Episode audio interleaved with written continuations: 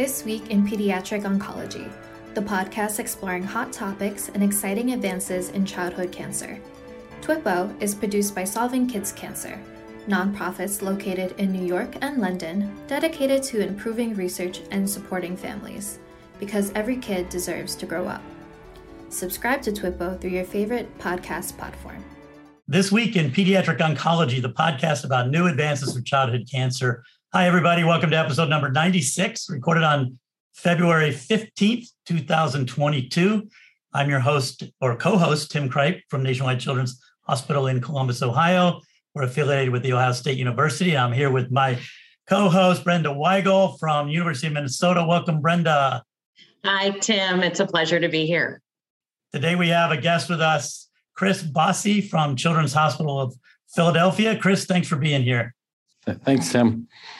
So, uh, just by way of brief introduction for our audience, you got your undergraduate degree from Bowdoin College, summa cum laude, and then you were uh, UPenn ever since. Penn Medical School, Penn residency in pediatrics, Penn fellowship in in pediatric hematology oncology, and looking through your uh, CV, you've gotten pretty much all the possible awards and and scholar grants and training grants from every national organization I can think of. So, congratulations on all your success today. you are amassing quite a quite a career. So, uh, we wanted to talk mainly though about uh, your work in Glypican two, GPC two, uh, since it uh, seems like it's really taking off, and uh, you've had a lot of success with that. Enjoyed reading your prior publications. So, could you just start off by giving us a little bit of a background on how that project came to be. What's the history of it?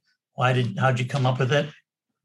Sure. Uh, well, thanks for the introduction, and you know it's, it's great to be here. So the project really started when I was a, a postdoc after my clinical hematology oncology training, and and uh, joined the lab of John Maris, who's a pediatric oncologist at CHOP, and, and was really tasked with um, a project to discover new immunotherapeutic targets in, in this disease, high risk neuroblastoma. And um, it was right around the time where, um, you know, uh, pediatric immuno-oncology was really taking off, and, and John and Crystal Makel had formed a team where they sort of combined their expertise of genomics and immunotherapy to really um, get, get after this problem of uh, developing new immunotherapies for for several pediatric cancers, and, and our cancer was neuroblastoma. So at the time, this was a new thing, and now a lot of people have done similar similar studies. But we use RNA sequencing data to just compare a large set of neuroblastomas and versus normal tissues, um, and and just ask the very simple question of what's expressed in neuroblastomas, what isn't expressed in most normal tissues. And I think really realizing that we didn't really know what that differential expression needed to be. So um, it's never perfect, of course. So um, we we got a list of interesting genes, and then I spent better part of you know, the next few years really validating these at the at the protein level, and then uh, exploring the functionality of them, and and and then developing binders collaboratively across our team, uh, targeting and, and GPC2 just happened to fall out of that analysis. It was an, a reagent or had a it was a protein where we actually could find reagents that worked, which is part of the challenge because in any of these genes, there's very little, very little known about them, and uh, it continued to look good, you know, throughout our our pipeline that we were developing, and you know, we haven't uh, left ever since. Uh, so you know, it's been a lot of fun, and you know, we're very close to I think at the back end of this getting GPC two directed therapies uh, to the clinic. So you know, it's just been a whirlwind of fun, and and I've learned a lot about immunotherapy, and you know, I think we've learned a lot about how to um, you know what makes good targets, and I think there's several other targets coming through that have built upon you know the pipeline we developed. And and Chris, building on that, I think many in the audience are familiar with um, in neuroblastoma targeting GD2 with drugs like dinutuximab that have become part of kind of standard therapy right now for high risk neuroblastoma. Um, what makes C, uh, GPC2 a, a better or different target? And can you sort of compare and contrast between what folks know in targeting GD2 and why this might be um, beneficial to look for other targets? Yeah, I think I just first say I think we need many more targets. Um, I think in the in the day where we're learning that antigen loss, whether it's GD2 or GPC2 or CD19, is is becoming the major um, mechanism of relapse. I think dual antigen targeting and it gets at the project we'll talk about, but is really important. And so more antigens, the better, I think. And, and you know, in disease like neuroblastoma, GD2 been known for decades to be uh, high on, on several tumors. Um, but it wasn't discovered in an unbiased fashion. It was discovered by, I think, antibodies are floating around in the blood of patients with melanoma and neuroblastoma. So, you know, I think uh, for those of us who treat kids with neuroblastoma with dinutuximab, it's obviously revolutionized how we treat these kids, uh, both in maintenance therapy and first salvage at the time of relapse. But you know, these kids require um, uh, sedation, infusions. Um, some kids continue to have progressive disease despite GD2 targeting. It's controversial, but how much GD2 is actually in in, in nervous um, central nervous system, and does that preclude giving um, CAR T cells or others to uh, you know brain tumors or, or, or, CNS neuroblastomas, I think it is unclear. Although there's some good data coming out of Crystal's lab that suggests that's not not, not going to be a problem. But I think it's really the morbidity that comes with dinutuximab, uh, the fact that obviously kids relapse in with GD uh, despite dinutuximab, and I think more data we get on those relapses, it is showing GD2 downregulation. Um, so I don't think it's so much that GD2 is a terrible target. I think we just need more targets. And I think GPC2 is maybe a bit cleaner from a normal tissue perspective. Um, we'll see about the toxicities when we get into the clinic. But I really think we just need to develop additional targets to have things that we can take off the shelf um, when, when you know, when, when, or we can sequence these. So when we do get antigen loss, um, we'll have other backup therapies, or we can do bicistronic constructs, things like that.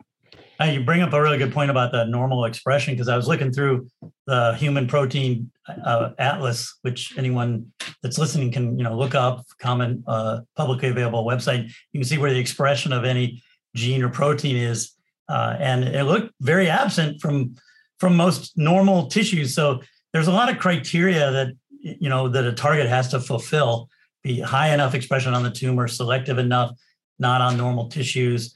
Um, how many other targets sort of have you do you think it's possible or have you encountered and uh, in in this project or, or subsequent projects? Uh, do you think we're going to be able to have a lot of targets? There's a lot to ask of a target, I guess, is what I'm saying. And you know, how yeah. lucky can we get? Yeah, I mean, I I think I saw some quote somewhere that said there is no perfect solid tumor immunotherapeutic target or you know we've been looking for decades and we still haven't found them. And so i think that is true. There isn't perfect. And what i think we just thought was an ideal target a decade ago i think we've changed how we think about that just because of experiences and looking at some of these. And so th- there is not going to be a completely negative normal tissue target. Uh, and um, and you know gd2 is not that. And i think we have to develop ways that where we can sort of perhaps thread the needle or have a high enough therapeutic index where we can tolerate some normal tissue um, expression. And so that's one thing. How many targets are there? I mean, we, we are developing others uh, in the lab, and but it, it is a, it's a tough business, and I think um, a lot of these fail. You know, later on down the line, after you take a deep dive because you learn something, or you know, you see some normal tissue expression that you didn't expect. Now, how much of that is relevant in the clinic? I don't think we have any idea, right? We don't know how much normal tissue expression is tolerable, what expression matters, how high. It's really hard to compare. You know, if you do see something on the human protein atlas, what how that compares to tumors, right? Those aren't done in parallel. A lot of those are adult tissues, or most of those are adult tissues. So, I think um, I think we're going to learn a lot from the GPC2 experience, and you know, we know what that looks like in ours in our uh, studies, and then how will that perform in, in humans. Um, and I think we have some several other other things coming down the pipeline where we'll learn sort of um, you know the, the, the basic studies we did in the lab and how that correlates to in the clinic. You know we never had that for gd2 right? We gd2 is a sugar so it's hard to mm-hmm. do any of these standard analyses. There's no i mean people can you can do gd2 ihc but it's not very good. There's no rna to compare. So we don't really have a sense. I mean it's very very high in, in tumors but you know what that means in all these preclinical studies we just don't really know. So i think this will be a good target to to understand those things and learn and then you know hopefully go back and maybe there are a lot of other targets where we we said what well, you know weren't good because we were afraid of something, and then um, you know, they, they may uh, come to light once we learn a little more. And Chris, you've really highlighted some of the key elements of target selection and the challenges of, of identifying those and of really sort of figuring out what are the relevant factors, et cetera. But there's also the issue of how do you hit the target? Um, and how do you how do you design something that effectively will kill the cancer cell. And as we said you know the expression on normal tissues and et, et cetera. But can you speak a little bit to sort of how you went down the pathway of deciding um, an agent that's considered an anti antibody drug conjugate rather than uh, just a straight antibody? What are some of the challenges that you face in um, developing um, targeted strategies using antibodies yeah uh, i think we don't know which is the best in kids, right? There are CAR T cells surely in kids. There are antibody drug conjugates. Most of these are all in the leukemias. And so I think which therapy is going to be most efficacious for GPC2 and neuroblastoma, we, we don't know. Um, so we've taken the route of trying to develop uh, everyone we can, uh, you know, not everyone. Um, so, you know, antibodies, we looked very early. We had antibodies, which all these therapies came out of.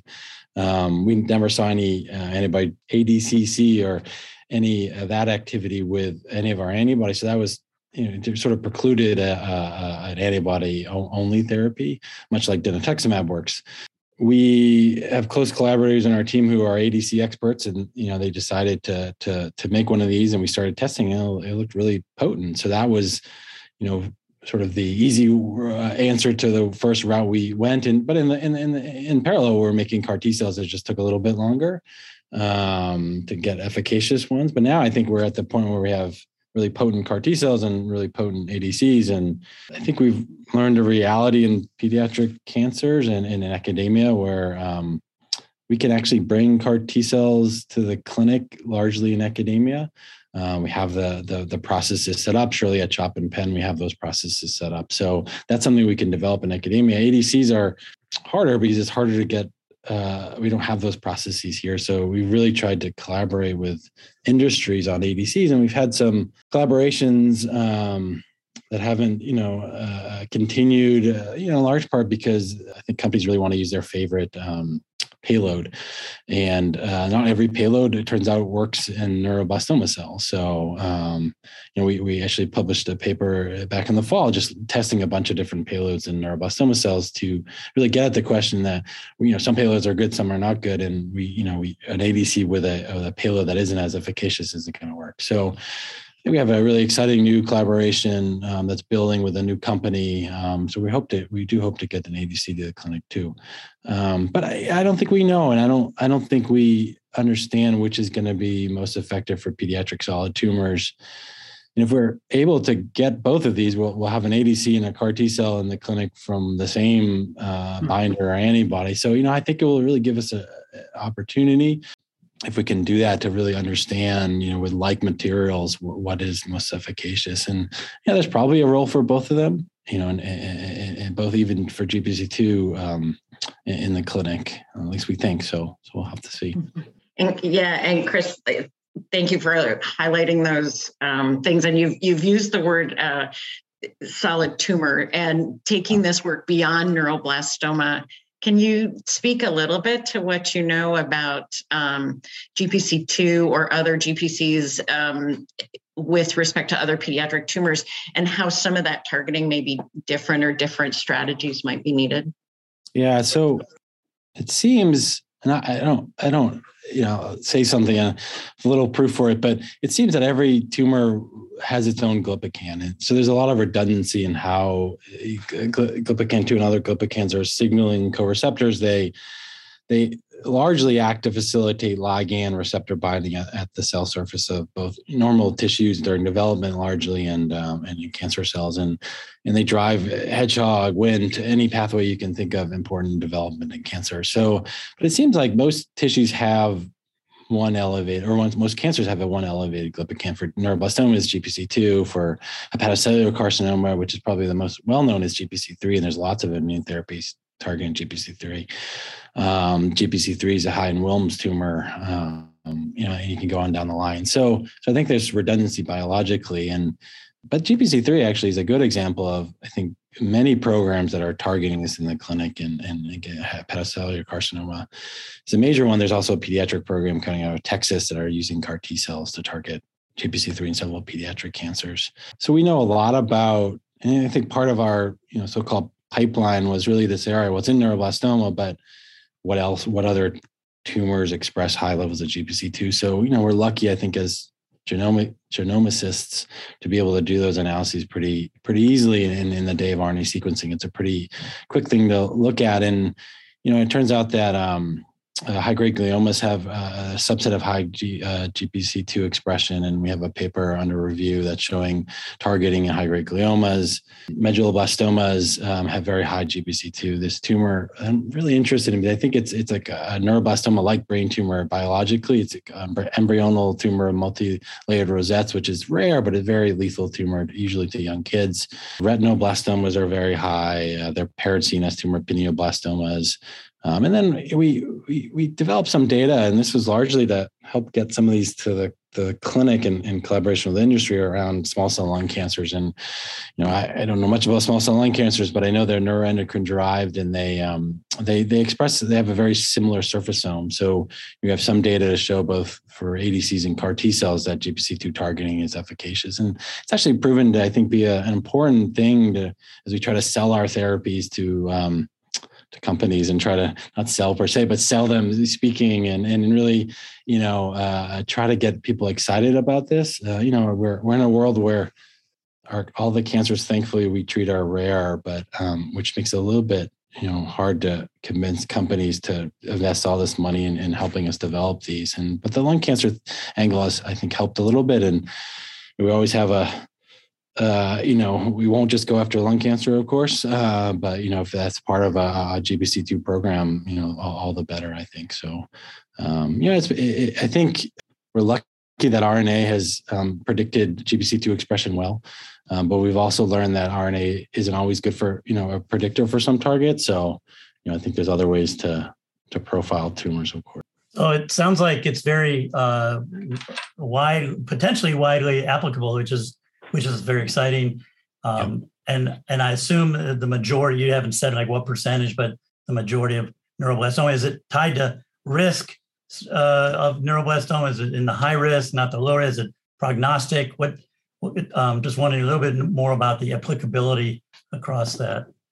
Yeah, that's a good question. So. Um, trying to think of how we figure this out. I'm not even sure how we, we got to this, but but it's actually transcriptionally regulated by MYC-N, which you know, as you know, is a, a, a oncogenic transcription factor in neuroblastomas and other cancers, and it's a marker of you know aggressive disease in neuroblastomas. So that that's um, we've shown both in neuroblastomas and small cell lung cancers, and it's also encoded on chromosome 7q, which in the world of neuroblastoma segmental chromosome aberrations is is not commonly talked about, but it's actually quite frequently gained at, at a low somatic gain um, in, in know, 40 or 40, 50% of um, neuroblastoma tumors. So uh, we can see both of those regulate GPC2 uh, transcriptionally. Um, and then it ends up being a lot of these tumors that I rattled off a few minutes ago actually have, have are pretty commonly have 7q gain somatically too. So, or MYC-N amplification. The question of MYC, not c-MYC regulation is unclear to me. And we've tried to look at this and it's, it's not clear whether it's also regulated by c-MYC, but that's a possibility. So um, we think those are good biomarkers, but I will say that, uh, you know, ends up being a neuroblastoma, MYC-N and 7q gain are basically mutually exclusive so it, it, does get at the there's one or the other but you know as you mentioned that most neuroblast it's not every single neuroblastoma but it's it's above 90% express gpc2 for sure so you've got a good target you've got strategies to attack it um, where are you with respect to clinical translation either launching trials or moving it forward to the next steps I spent most of my morning this morning working on a clinical protocol for a GPC2 CAR. So, um, you know, hopefully that will see the clinic soon. Um, it's been an exciting collaboration um, with a local company called Community, which is comes out of Carl June's lab, and um, you know, our excitement to get that is it's been a bit slow during the pandemic, but I think we're close to getting it um, launched and it'll be open at CHOP um, for patients with neuroblastoma initially. And then we hope to expand it with some uh, companion diagnostic IHC assay to identify some of these other tumors that have GPC2 expression. Um, so we're close. And then uh, hopefully an ADC is not too far to follow. But again, that's been a little more complicated. Are you also making a bispecific or uh, putting everything sort of into those two buckets? Yeah, um, we have not dove deeply into bispecifics, um, but you know, that's more of a bandwidth um, thing. I don't know. I mean, I think bispecifics are much like ADCs. They they're um, yeah, I know Nate Kong's done a lot of this, but yeah, they they require a platform to really build these up. There's so many different iterations and uh, engineering of the um, you know the the templates per se that um, you know, a bit, bit, bit weary to go after because I think we're not really set up to do that. You know, we've we've done a little bit of it, but um, but there's no reason to think that they wouldn't be just as efficacious. We just don't know. It's very exciting to hear that this will be translating into the clinic very soon, Chris. That's super exciting. Um, and as we only have a few minutes left, I wondered if you could give us a hint as to sort of the major directions that you see uh, your work and the work of your lab going in in the near future, in addition to the exciting uh, opening of a CAR T trial? Yeah, yeah, yeah. We'll we'll go where the science leads us, but I think for now, um, you know, we're we're all in on GPC two targeting, and you know, I think as Tim just mentioned, it's um, there's a lot we could do. Uh, we're learning a lot about immunotherapy, CAR T cell therapies. You know, I, I don't see us being a becoming a real CAR T cell therapy, but using that they're, you know, using the engineering to really get at targeting this disease and staying very translational and getting what we developed to the clinic. You know, we are working on some next generation CAR T cells based on data we have, and you know, uh, we'll we'll see uh, the clinical biological co- correlative data from the trial. Um, and then we have a few other targets we're interested in, and I, I do see us developing some bispecific approaches. Um, again, I'm a genomicist. I think I'm a cancer biologist. Um, so you know, we'll see. I, I think you know, I, I, I, do neuroblastoma now. I can see myself branching on into other aggressive cancers. There's opportunity, you know, to to target, bring some of this technology and you know, as you guys know, we have a lot of um, you know very aggressive lethal cancers in the clinic and you know they can thankfully they're all rare but a lot of them you know a lot of us study neuroblastoma, but there's a lot of other rare malignancies that actually have you know even less therapy. So you know I think there's a lot of a lot of things we could do, and, and especially just in this realm and target discovery for those cancers too. I'll ask Tim if he has any final questions or or comments. Only that you know it's very exciting. Uh, we need more of these targets. I'm glad you guys are making a lot of good progress on it, and congratulations on all your work so far. And thanks for sharing with us today. Thank you, guys. It's been a pleasure. Yeah, and I have to say thank you very much uh, to Dr. Chris Bossi for uh, this wonderful uh, overview of targeting GPC2 in neuroblastoma, but other cancers as well, and and really the concerted effort to bring uh, those discoveries to the clinic is really just fantastic to see. And congratulations on your tremendous work.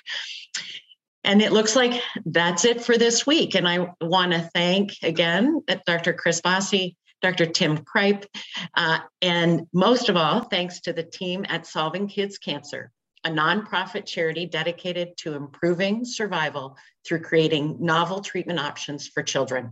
Remember, the more we learn, communicate, share ideas, and work together, the faster we'll reach the day when all childhood cancer is preventable or curable. As always, keep up the fight, and thanks for listening to This Week in Pediatric Oncology. We welcome your comments, questions, or thoughts on topics for future episodes. Just drop us a note at twippo at solvingkidscancer.org. You can follow Dr. Kripe on Twitter at KidsOncDoc Send an email to Dr. Weigel at weige007 at umn.edu and find all TWIPO episodes at solvingkidscancer.org.